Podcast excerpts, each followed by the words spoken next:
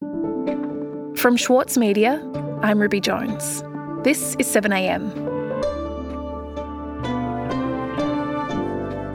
This week, opposition leader Peter Dutton stood to address Parliament on the bill that will allow a referendum on the voice to Parliament.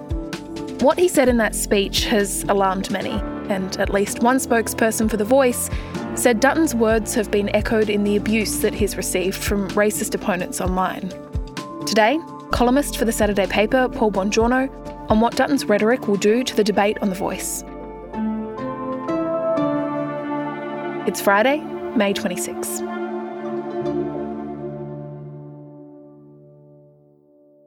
Paul, this week we saw another milestone as the government prepares for a referendum on the voice. Legislation was introduced that would set up the referendum, which of course led to debate in Parliament about the voice once again. So tell me about what we heard and, and the tone of that conversation this week. Yeah, well, Ruby, we're really getting to the business end of the referendum. The Constitution sets down uh, rules for what is needed for a referendum to be held. And the Leader of the House, Tony Burke, began the week by pointing out that for the referendum to get up, it will need an absolute majority in both Houses of Parliament.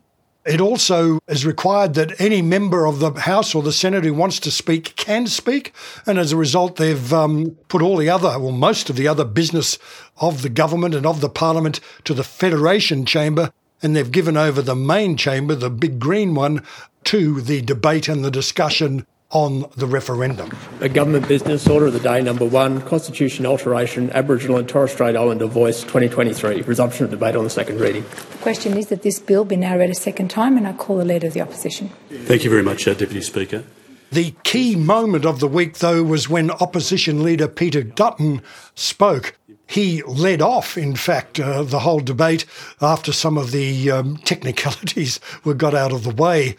And as uh, one of his uh, backbench members said to me, Peter went for broke. And I suppose when you think about it, if you're going to oppose the referendum, there's no uh, point in being mealy mouthed about it. Changing our constitution to enshrine a voice will take our country backwards, not forwards. The voice is regressive, not progressive, and it should be very clear to Australians by now that the Prime Minister is dividing our country, not uniting us. Not only did Peter Dutton oppose the referendum, but the speech he put together was a speech that really did go to misinformation, to unfounded scares. Dutton said that the proposed voice to Parliament will re racialise the nation. So you had to make up a new word to make this point. The voice, as proposed by the Prime Minister, promotes difference. And it's sadly a symptom of the madness of identity politics which has infected the 21st century. The voice will re racialise our nation. At a time when we need to unite the country, this Prime Minister's proposal will permanently divide us by race. And what he's getting at there, he claims that the 1967 referendum um, took race out because it recognised Aboriginal and Torres Strait Islander people in Australia on the census and it paved the way for them to be allowed to vote. However, in 1967, what they call the race power wasn't eliminated. It was, in fact, extended, giving the federal parliament the powers to make special rules for Indigenous Australians, special laws for them, and that's still the case. Dutton said changing our constitution to enshrine a voice will take our country backwards, not forwards. It's an overcorrection. The voice will embed new procedural rights in our constitution rights which are conferred only on the Aboriginal and Torres Strait Islander voice.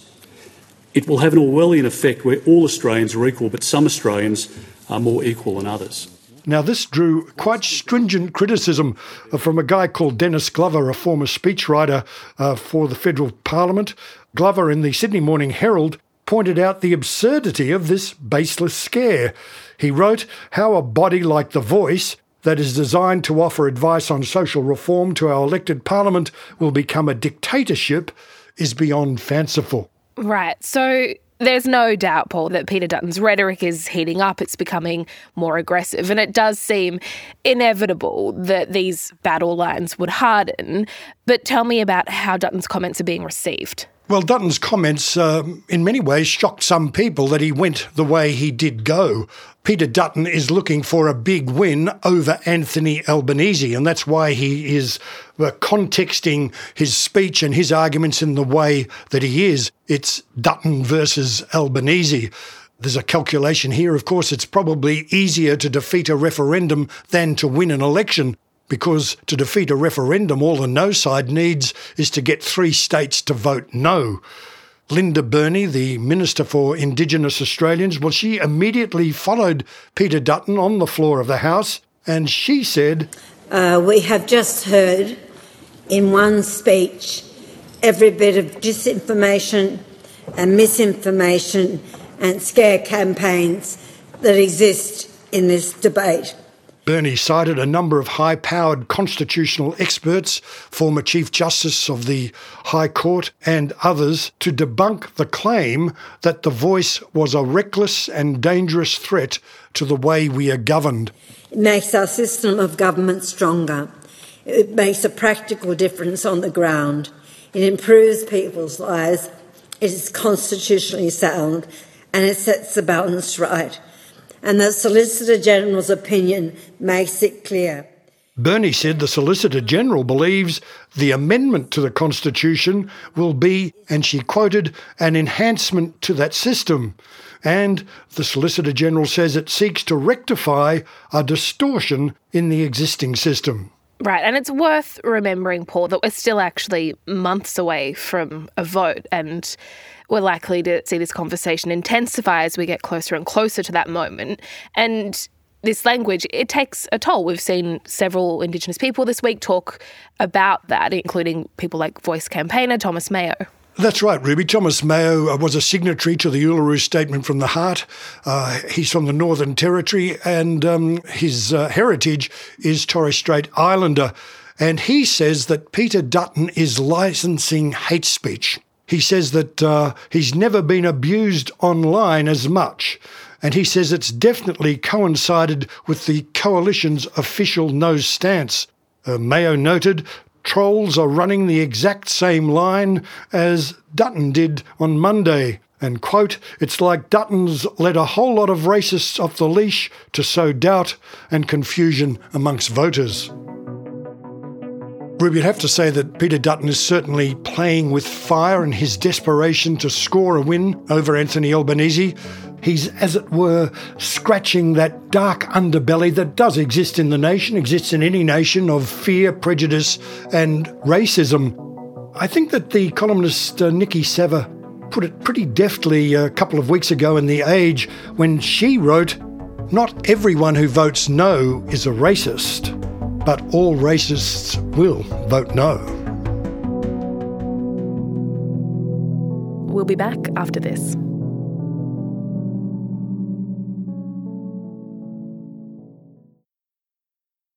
The Saturday paper's food editors are some of the country's leading chefs, including Andrew McConnell, O Tama Carey, David Moyle, and Karen Martini. Let them guide your cooking when you sign up to Schwartz Media's free weekly newsletter, The Food, it features the latest recipe from the Saturday paper, along with a selection of seasonal dishes suitable for all cooks. Subscribe today at thesaturdaypaper.com.au slash newsletters.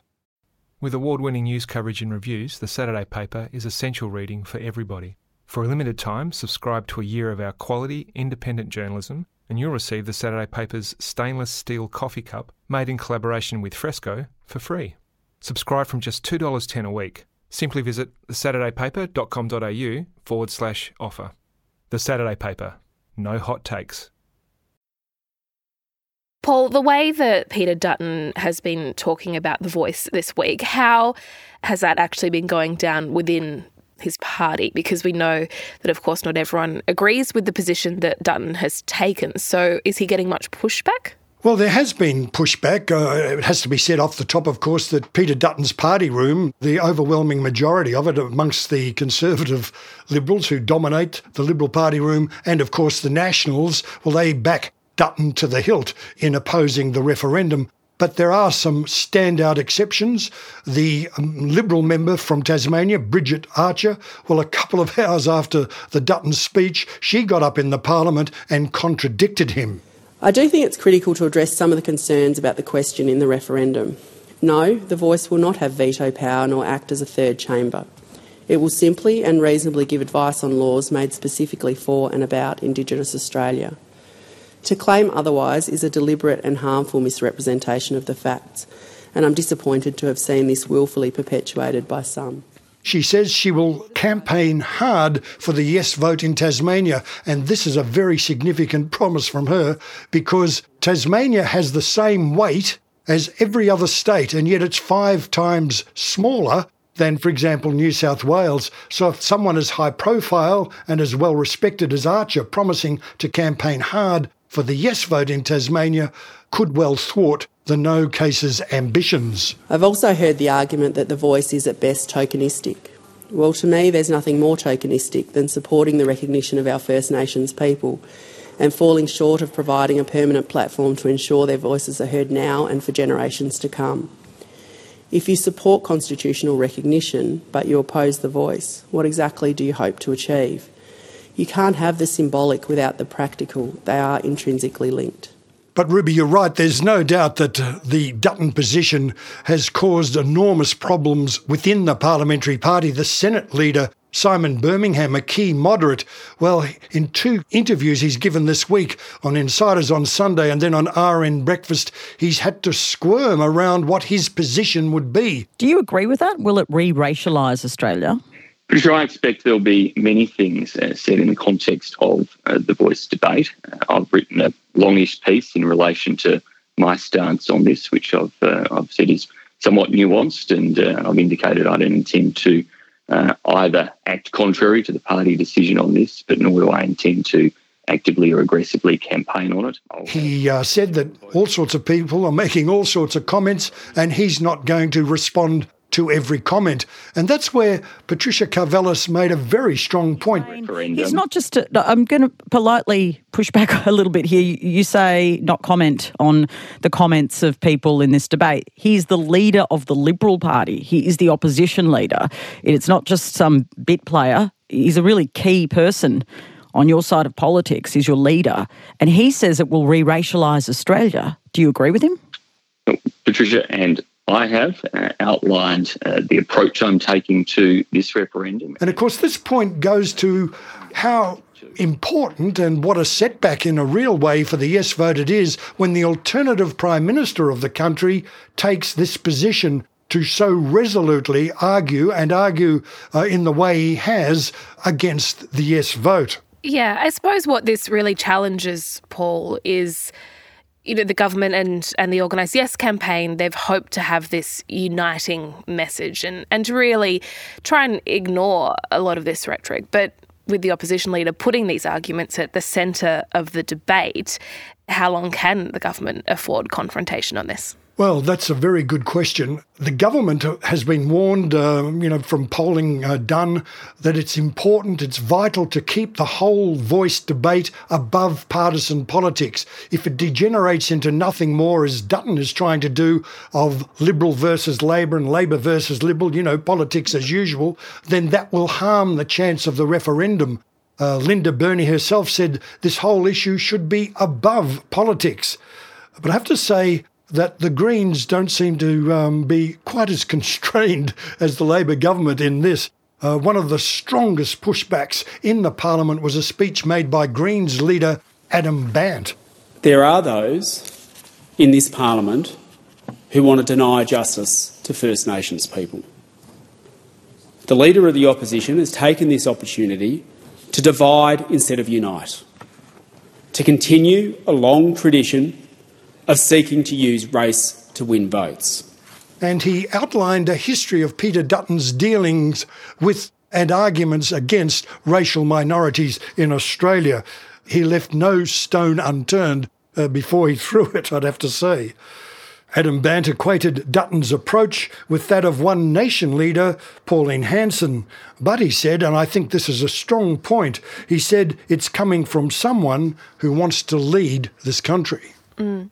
And Paul, you know, the reason that we heard all of this in Parliament this week was because of this bill to enable a referendum to be held. And and that bill, the referendum bill, it will pass. It has enough support in, in the House and the Senate to do so. So once that happens, what are we likely to see? What's next? yeah, what's next after what we saw this week? A very good point. Uh, in many ways, I shudder to think.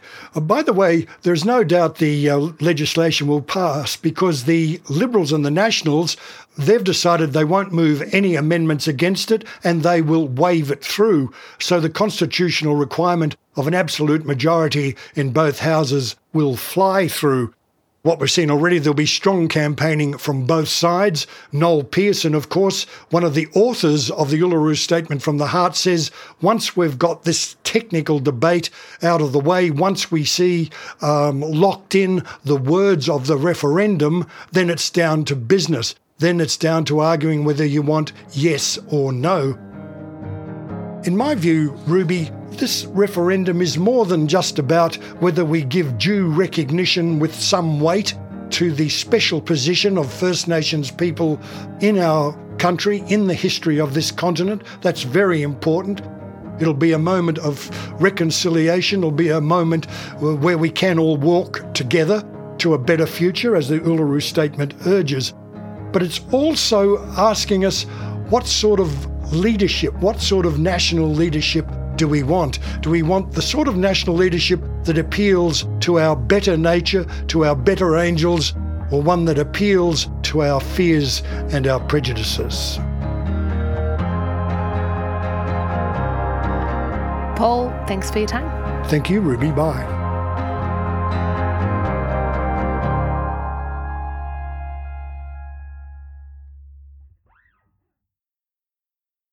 As a 7am listener, you value the story behind the headlines. That's why you should read Post, a free daily newsletter bringing you the top five news stories of the day, summarising each of their key points. Sign up at thesaturdaypaper.com.au slash newsletters. Also in the news today, the family of Clare Nowland, the 95 year old woman who died after being tasered by a police officer, have released a statement following her death this week. The family told the local newspaper that, quote, our beloved Clare passed away while surrounded by the love and support of her family, describing her as a beautiful mother and great grandmother. And Florida Governor Ron DeSantis was unable to announce his campaign for president as planned yesterday, thanks to a Twitter glitch. Billionaire Elon Musk invited the Republican to announce his candidacy exclusively on the audio chat room function of Twitter, Twitter Spaces, but the event was stuck on the status preparing to launch for 25 minutes. DeSantis, who will take on Donald Trump for the Republican nomination, has supported legislation that makes it easier for books to be banned from schools in his state. 7am is a daily show from the monthly and the Saturday paper. It's produced by Kara Jensen McKinnon, Zoltan Fecso, and Shane Anderson. Our technical producer is Atticus Bastow, our editor is Scott Mitchell. Sarah McVeigh is our head of audio, Erik Jensen is our editor in chief. Mixing by Andy Elston, Travis Evans, and Atticus Bastow. Our theme music is by Ned Beckley and Josh Hogan of Envelope Audio. I'm Ruby Jones. See you next week.